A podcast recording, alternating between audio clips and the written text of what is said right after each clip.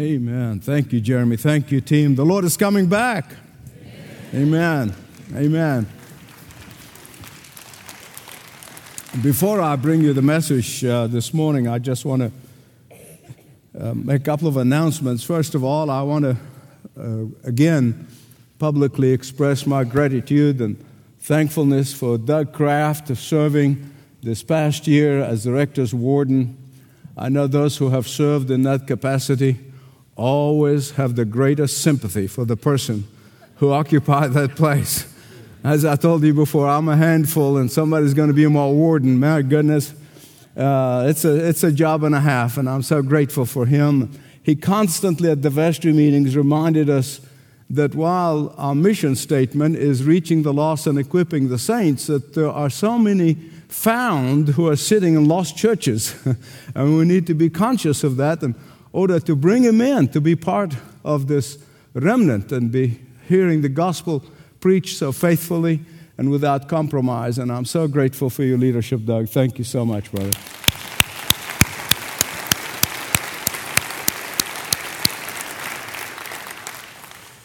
And uh, you continue commiserating for the next year. I am uh, honored and privileged that Tom Wilkes have accepted my invitation to be the rector's warden for this coming year. Tom, where are you sitting?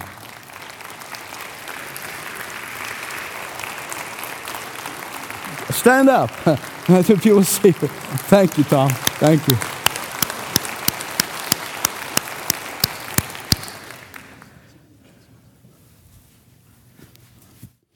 Lord, may you make the words of my lips and the meditation of all our hearts and minds be acceptable to you, glorifying to you, and above all, Father, honoring Jesus.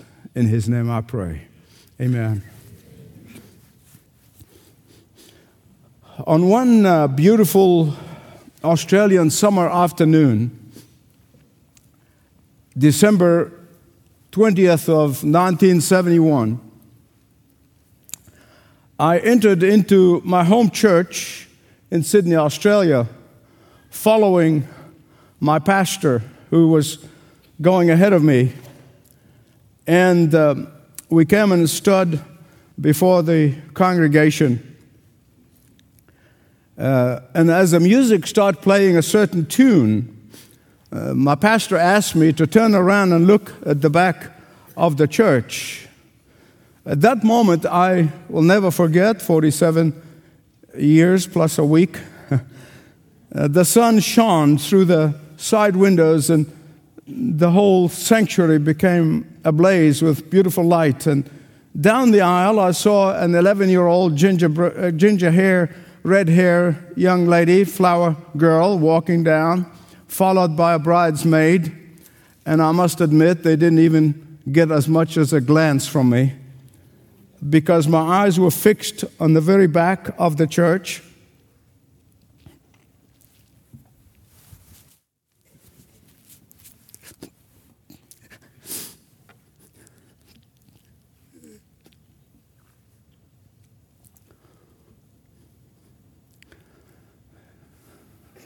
My eyes were fixed on that beautiful bride. My thoughts, all of them, were totally focused on that bride. All of my attention was transfixed on the joy of the commitment that I was about to make to that bride. And I must admit, at that moment, something happened in me.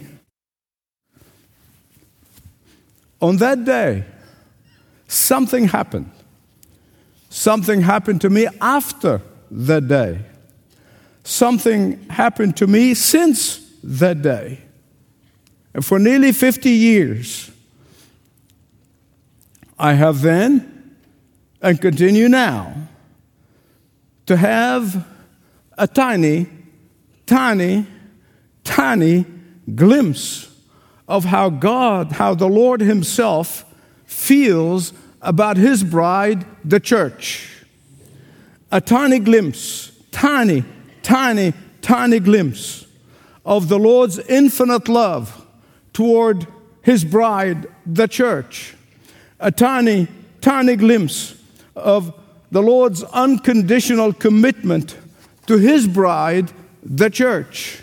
A tiny, tiny glimpse of how the bridegroom committed himself to belong to the bride and how he longs for his bride to belong to him. Belonging is what our 2020 vision is all about. And I want to share this with you today. I pray to God that every ear and every heart and every mind is open to the Holy Spirit.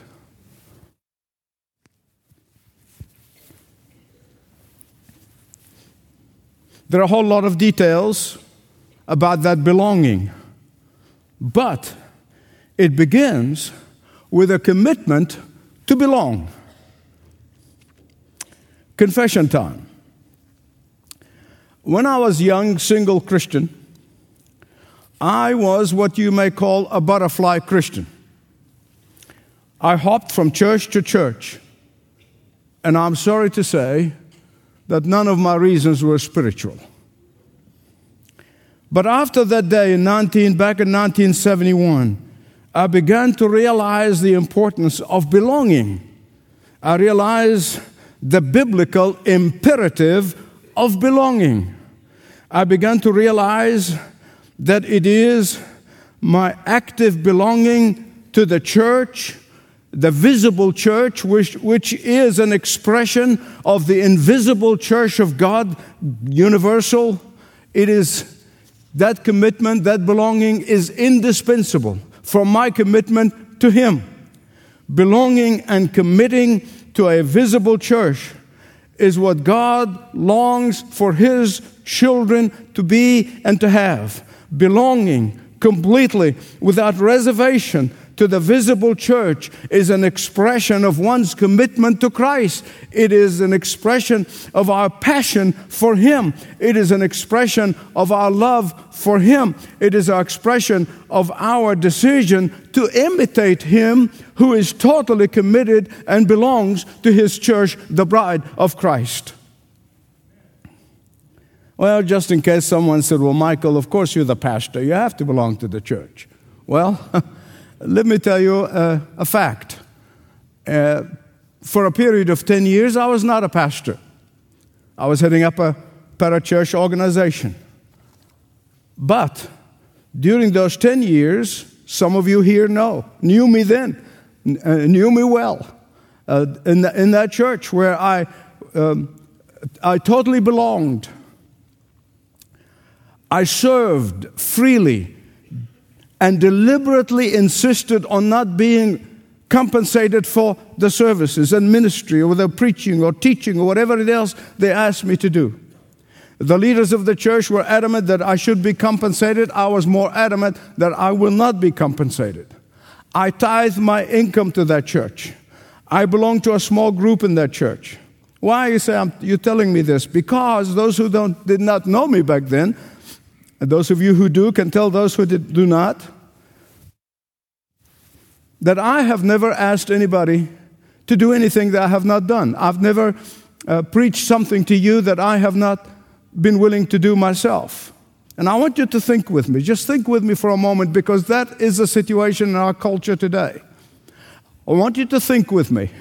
Back on that day in 1971, what if my bride decided to sit in the back pew. God bless the back pew. Love the Baptist. Thank you. That's okay. Don't, don't take it personally. Don't take it personally. But what if she decided to sit in the back pew for the rest of the ceremony? I want you to think about this. Think of my bride decided to come late and leave early. This is not a hint, it's a blunt rebuke. What if my bride said, Listen, I have come through the door, but I will make my vow standing here in the back? Think about this. What if the bride said, This is a temporary commitment, uh, just in case there's something I don't like uh, about belonging to you? What if the bride said, I will make my vows conditional on you meeting my needs the way I want to be, be met? What if my bride said, I'll marry you, but I will visit on occasions when I don't have something more important to do? Think about this, okay? I thank God we didn't have the internet back then. She would have probably watched the service on the computer.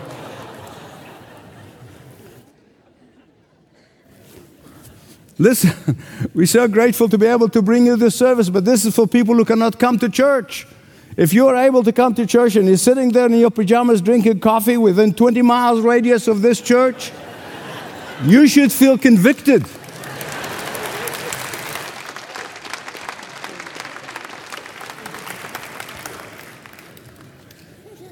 But uh, you just think about this. I mean, I, I, want you to think of how ludicrous it is. And if you say it is ludicrous, I agree with you that this cannot be. How can it be a marriage? How can it be the bride of Christ? How can be the bridegroom uh, separated from the bride? It is impossible. But what if I told you that there are Christian believers who do that, who do just that to the bridegroom? of the church, the bride of Christ. What if I tell you there are so many members of the bride of Christ uh, who have a lifestyle of just doing that? What if I tell you that there are so many who want to be called the bride of Christ, but only if they don't have to belong, only if they can occasionally show up, or only if they, uh, if, if, if, if they have no other commitment? but they don't want to make a commitment. What if I tell you that they don't uh, want to have to share their life with others? What if I tell you that uh, they want to remain independent? They don't want to be part of the body, they don't want to be part of the bride, but they want to be the bride of Christ. Now, beloved, listen to me.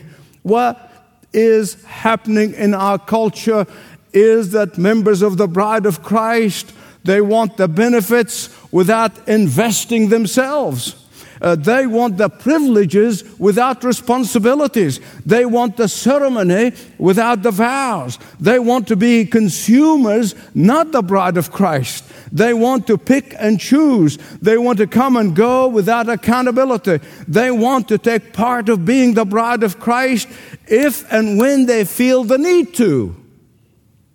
And that breaks the heart of Jesus. I am absolutely convinced of that. If I know anything about the scripture that I've been studying for 54 years, that breaks the heart of Jesus. And that is why some people hop from church to church. I read not so long ago about this gentleman who attended two churches on Sunday mornings. He goes to one because he likes the music and he goes to the other because he likes the, bre- the preaching. And the truth is, he did not belong to either. At the first church, he steps out of the service just before the last song winding down. And the other church is about five minute drive. So he even factored a time in between uh, to go to McDonald's for an egg McMuffin. This man timed it so well that he would be walking into the second church just as the pastor begins preaching. The sad part about this is that this dear man does not realize the incalculable loss, not only to himself, but to those two bodies of Christ. Now, beloved, if I know anything about the church of Jesus, I know this that Jesus did not establish his church just for attendance. Jesus did not establish his church just as a spectator sport. Jesus did not establish his church so that we may periodically visit. Jesus did not establish his church so that people may go to be entertained. Jesus did not establish his church so that people can drop in on the way to somewhere else. No, no, no, no. Christ established his church so that it may be that he may be the focus of our attention, that he may be the object of our worship, that he may be the subject of adoration, that he may be the center of our devotion, that he may be that he may give us an opportunity to belong to each other and to belong to him. If you study the entire history of God's people. And I'm talking about Old and New Testament both, because we do not have two books, we have one book made of two sections. Can I get an amen? As my old professor at seminary used to say, the Old Testament is the house and the New Testament is the roof. It's a complete book. You can't ditch one or the other. You have to have both. They're one unit. One says Jesus is coming, the other one says Jesus is here. But if you study the history, I was privileged to be in seminary, and so many of you have too, but to go and to understand how the history of God's people worked, both in the Old Testament and in the New Testament church, you're going to find that there are periods of time where there is a, a spiritual growth, there are other periods of time when there is a spiritual contractions spiritual growth and contraction. And it goes on. I, I, just give you a summary of it so you understand what I'm talking about. Um, and during the time of Isaiah, the prophet Isaiah, the church was going through one of those contraction, spiritual contraction. Uh, it was a wholesale departure from the truth of the gospel. You read the book of Isaiah, it, it, will, it will tell you that the, the, the people would come and worship God in their words only, but not with their heart, and on and on and on. But in the midst of this, the faithful believer believers have developed what is known as remnant theology. What's remnant theology? These faithful people who trusted the Word of God, who trusted in the promises of God, and while everybody else is departing from the truth, they stayed true to the Word of God. The faithful remnant that committed to God and to each other, they become known as the Way. This is 700 years before Christ. And that faithful remnant called the Essenes, and those of you who traveled to Israel, you've seen that in En Gedi with the uh, Dead Sea Scroll and all that stuff. The Essenes were uh, out there in the mountains for 700 years. In the midst of a spiritual drought, the remnant stayed faithful. In fact, John the Baptist came from the Essenes. In other words, for 700 years, these faithful people, this faithful remnant, believed God, trusted God, knew that God is going to keep his word. That just as he said in Genesis 3:15 that he's sending his Messiah.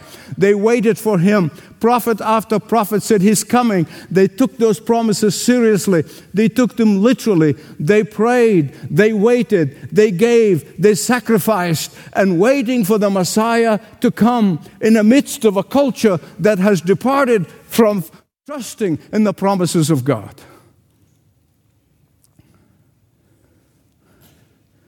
And every generation will tell the next generation as they depart, You stay faithful. You, my children, wait. And then the children's children and the children's children until 700 years later, the Lord Jesus Christ showed up. And John the Baptist said, Behold, the Lamb of God who takes away the sin of the world. That's the one we waited for for 700 years, at least in our little community. And beloved, you've heard me say this, the beginning in the 50s. And I'm not a professional historian, but I'm an amateur historian. But beginning in the 50s, the Church of Jesus Christ in the West began to experience this contraction. Forget about the mega churches. They're just entertainment centers with motivational speakers. But I'm talking about spiritual condition. I'm not talking about numerical n- numbers. I'm talking about the spiritual condi- condition. These faithful, belonging remnant today are getting fewer and fewer and fewer. As a pastor, dear friend of mine, told me not so long ago, he said, Brother, he said, we're getting smaller and smaller and smaller. He's talking about the faithful remnant. And that is why we in this church, who are among the faithful remnant, need each other. More than any other time in modern history, we need each other. We need to wake up to the importance of belonging. We need to wake up to the importance of ministering to one another. We need to wake up to the importance of loving one another in communities. We need to wake up uh, to not um, only serving one another, but also serving the dying, desperate world around us. And that's part of the, uh, the vision, 2020 vision.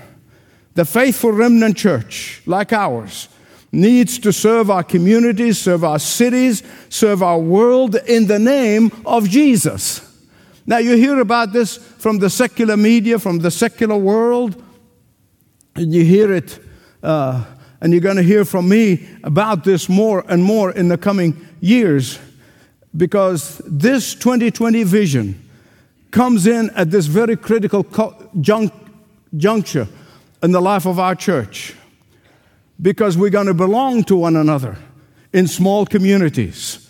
Every member of this church, I'm asking you in the name of Jesus, you must belong to one of the many, many, many, over a hundred communities in this church. Uh, we will be inviting others to come and join with us. But not only that, together, the second half of the vision is that we're going to reach out or serving the needy communities, the, the desperate places, the serving opportunities are going to be presented to you throughout the years, this coming year. Please listen to me. The fallen world talks about social justice. Listen carefully. I don't want you to misunderstand me. This is a Marxist communist language. This is a, this is a socialist ideology. And let me tell you without hesitation that we are going to serve and we're going to do and we're going to give and we're going to sacrifice, but in Jesus' name.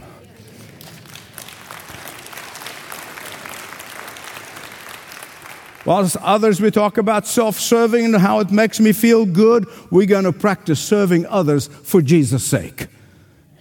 As a faithful remnant, we not only need to be totally foundationally anchored in Jesus and in the Word of God, but we will also reach out to serve the needs of others in Jesus' name. There's something you need to know about me if you don't know this. If you haven't read my book, Trust and Obey, you might not know this. I take a long time discerning the mind of God. I wish it wasn't the case. And now I remember when I used to hear people say, well, God told me. And one, one, preacher one time, many years ago in the 80s, he was preaching and he stopped there and said, yes, Lord, what are you saying? And, and, and then he talks and then he said, yes, Lord, what you're saying? Let me tell you, it doesn't work that for me. it takes me years. It takes me months. It takes me knees, but, but on my knees, fasting and praying to discern the mind of God and the will of God and the vision of God. As you know, many times I've said this before, that it is my modus operandi to say to the Lord, give me your vision so that I may obey it. Not here's my vision, bless it. It's just who I am. And you need to know that about me if you did not know this. This time, as we shared in this 2020 vision, the entire ministry team was in prayer with me and in commitment and in unity. And the vestry, as we shared with them step by step. Please don't misunderstand me. I have been saying for a while now that I am in my fourth quarter of my game. Monty Johnson, who knows more about the game than I will know in 10 lifetimes, said, Don't say that. That's the wrong analogy. And when somebody has done the stuff professionally, I listen. He said, What you need to say is that you are going into overtime. The game is over, but you go into overtime. And he said the great thing about overtime is sudden death. I am wondering if he's prophesying that I'm going to drop dead in this pulpit. Please listen. Our 2020 vision is not going to be a slick program. No, no, no. We've never done that for 31 years, and we're not going to start now is not going to be a slick self serving venture, no. But as we commit ourselves to each other in smaller communities, in, in, in, in, in, in, whether it be on Sundays or whether it be on home groups or whether it be in the middle of the week, but we're also going to be committed to serving others. And we will serve Jerusalem, Samaria, and the uttermost parts of the world. Let me tell you a, a true story.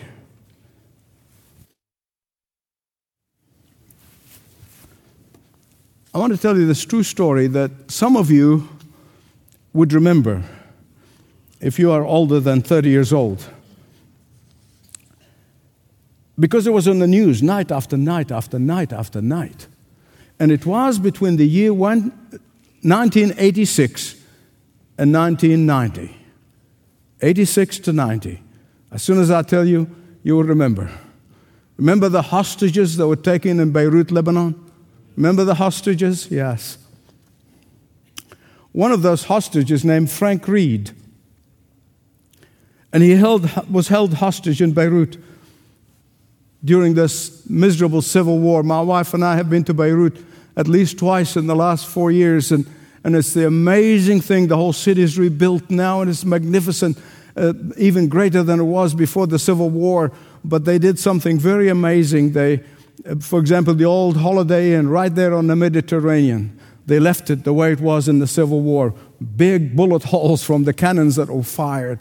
And they did this deliberately. And you walk in these beautiful buildings, beautiful buildings, and, and, and then you go and see one like this.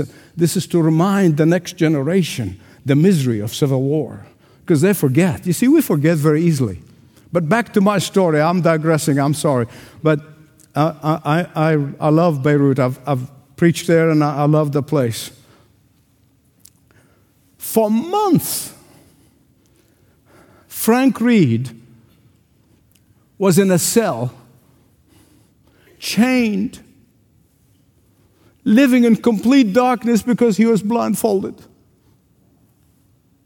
On one occasion, they moved him to another room, again, blindfolded. In this new room, he was there for three weeks before he realized that two other Americans Terry Anderson and Tom Sutherland are in that same room. Because he was blindfolded. Finally, when he picked up the courage to peek and realize there's two other Americans in the room, three weeks. Even though Reed was beaten, he was tormented, and yet what caused him the greatest pain was the feeling that nobody cared. In an interview, he said the following. Let me read it so I don't mess it up. He said, Nothing mattered anymore. I began to realize how painful it, it is to exist with not a single expression of someone caring about me.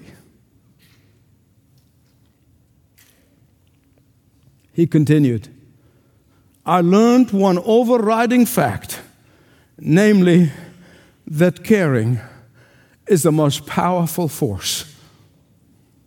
Now, beloved, listen to me. Here's the question How are we going to care for one another if we're not in communities with one another? In small communities.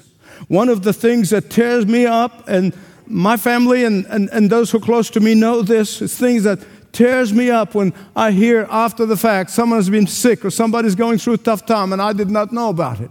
It tears me up. In our 2020 vision, I'm asking every single member to belong to one of our many communities. And if you don't like the ones we have, start a new one. We'll help you. Can I get an amen? But we're not going to stop there. We'll need people who are going to come and help us in order to present us with opportunities of serving our city and of serving the world in the name of Jesus. Why do I call this 2020? Very simply, it will take one full year, the entire year, 2019, to fully implement God's vision for us, for everyone to catch the vision, for that vision to become part of our DNA is going to take a year. And so by January 2020, God willing, we'll be able to stand here and say to you, God, help us fulfill this vision. Now we're going to increase and build on it. Let me speak to those who object to belonging to a small group or a smaller community.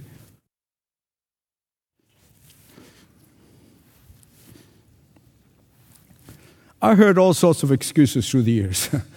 Uh, someone says, Well, you know, if I go to a smaller community, they might ask me to pray in public. And oh, man, I don't want to do that. Uh, another one says, Well, they may uh, ask me some biblical questions, and I don't have a lot of biblical knowledge. Let me assure you, I know these leaders of these communities, none of them will ever do that. Amen? Now, whether you are introvert or extrovert, you will be treated with respect and welcomed. And whatever community you decide to join, you'll be totally accepted.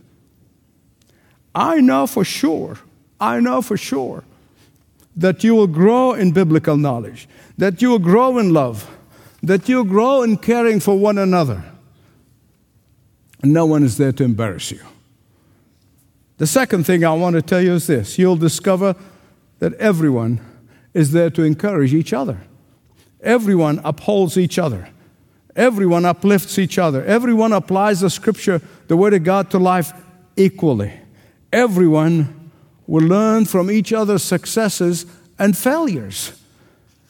And when you begin to serve each other and develop friendships, these friendships will last in a lifetime. I could parade 100 people here today, at least, who will testify to what I'm telling you, who part of the smaller communities and the home groups and other small groups. But there you're going to discover some powerful biblical principles. You're going to discover, as the Bible said, that iron sharpens iron. Do you know how to kill a fire? Remove all the logs, leave one. Just leave one. It will burn, it will burn, and eventually it will smolder. That's what happens. Put them together, they will ignite fire. It's my prayer. The fires will be ignited in a hundred different ways in this place. Amen. Let me ask you a question. How many people can you actually call at 2 o'clock in the morning when you're facing some difficulty? That's the question. This is the one thing that belonging is supposed to develop among brothers and among sisters. And that is why this 2020 vision is emphasizing not only belonging to each other, but serving together. It's a two prong approach. For those who would say, Oh, I will never, I would never open my heart to others. I'll, I'll never open up to others. I'll um, uh, tell people what's going on in my life. I'll never do that. I never will allow myself to be vulnerable. Please listen carefully. Not me, Jesus. Listen to what he said to his disciples in the Garden of Gethsemane. Not long ago, I was in Israel, and the guide asked me to lead. And it took me five minutes to get over my emotions, thinking of my Lord in that place, pouring his heart out to his disciples. As you know, these things get to me. Here's what he said to them My soul is overwhelmed with sorrow to the point of death. Beloved, this is the Lord of glory speaking, and he never thought that being vulnerable to his disciples or before his disciples was a thing to be ashamed of. You know, by nature, those of us in ministry, we, we are there to give because, you know, and one of those people, I, I know this, some people in the leadership know this, I, I, I don't receive very well. I've been struggling with that all my life. I give freely, but I, I don't receive very But there are some days that I'll go to the pastor's meeting and I said, guys, I hate to be selfish. I'm in desperate need of your prayer. In fact, this is the kind of honesty that develops such intimacy with God than with brothers and sisters. Next to salvation, listen carefully, next to salvation, there can be no higher love, no deeper love, no closer friendship than members of God's family who practice life on life together. I know in a church the size of ours, it is so easy to get lost in the shuffle. I know that. It is so easy to come and go and be anonymous. I know that. And I have to tell you that sometimes when we fail, I'm talking about we in the leadership, in seeing and reaching to others, I already told you, it tears me up when I fail and I take full responsibility for that.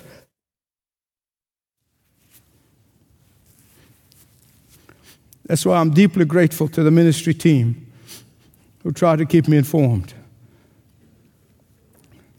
Today, I want to challenge each one of you, each one of you, each one of you, each one of you.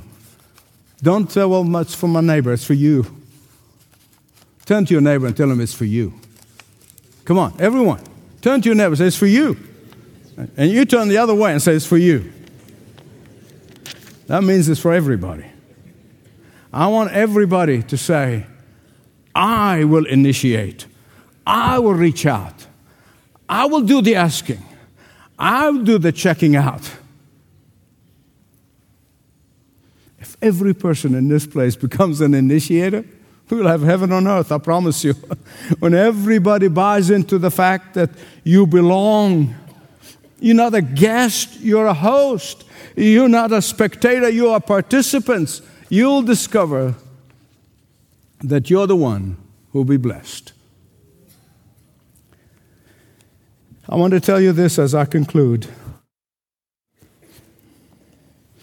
You heard me say this before everything I know, I learned from somebody else. A friend of mine, John Bachman over here, knows who I'm talking about from Waco, Texas. Went to be with the Lord a few years ago. Once told me this I have never forgotten it. It's been many years ago, over 20 years ago. He told me about the sandhill crane migration south in the winter. Now, you know, that's not something I kind of really know instinctively or, grew up knowing. So I learned it from dear, my dear friend. He said there are four things about the sandhill cranes as they migrate south for the winter. The first thing he said they travel in a V formation. And they're always on the top of that V formation a leader who leads. Uh, he sets the direction for the entire formation. Uh, and being a leader is very hard work. Very, very hard work because going ahead and going against the wind. The third thing he said the leader, because it's hard work, these birds take turns in leadership in order to relieve the leader from the hard work that, uh, he, uh, that the bird is experiencing. And so they give the leader a break. And here's the fourth thing whoever the leader is, it doesn't really matter. In that front of that V formation, the rest of the birds encouraging the leader by honking. Are you going to honk? That's okay. they honk all the way south, as if to say, honk, honk, keep it up. Honk, honk, you're doing good. Honk, honk, lead on, Macduff. And beloved, that's our church and the different communities should be about. It's not about embarrassing you or testing your biblical knowledge. It's about encouraging one another. It's about caring for one another. It's about uplifting one another. It's about iron sharpening iron. It's about serving together. It's about impacting our world for Jesus together. It's about sharing our Christian life together. It's about honking together.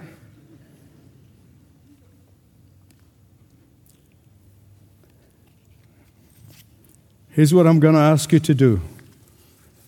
If God spoke to your heart, if you realize this is not Michael Youssef speaking, but the Holy Spirit speaking to you, and you need to belong, get your bullet. Everybody gets, get, get, get it out. Get it all out. Get it out. Wave it at me. Wave it at me. I'm normally going to pray, but then I'm going to do something as we sing the next song. There is a perforated section here that you can tear up. Here. How do you sense God is calling you to respond? Please check all that applies to you. I want to connect to deeper community within the church.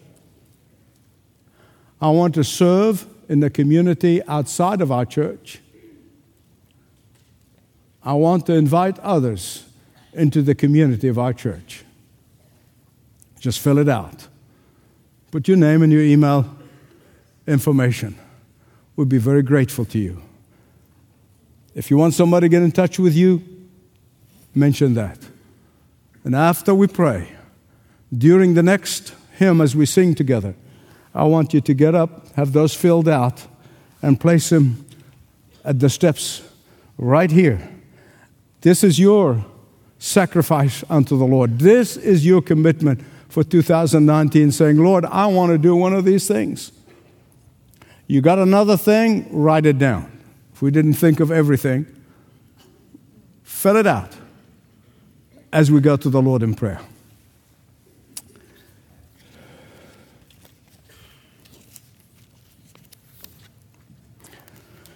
Lord, I've been pleading with you all, the, all night and that people would not hear me because I am only conscious of my inadequacies and my inabilities, my failures, and my shortcomings. But as my brothers joined with me before the worship time downstairs and prayed earnestly for everyone in this room, everybody's watching that could not be here, that this be a holy moment. This will be a moment of commitment.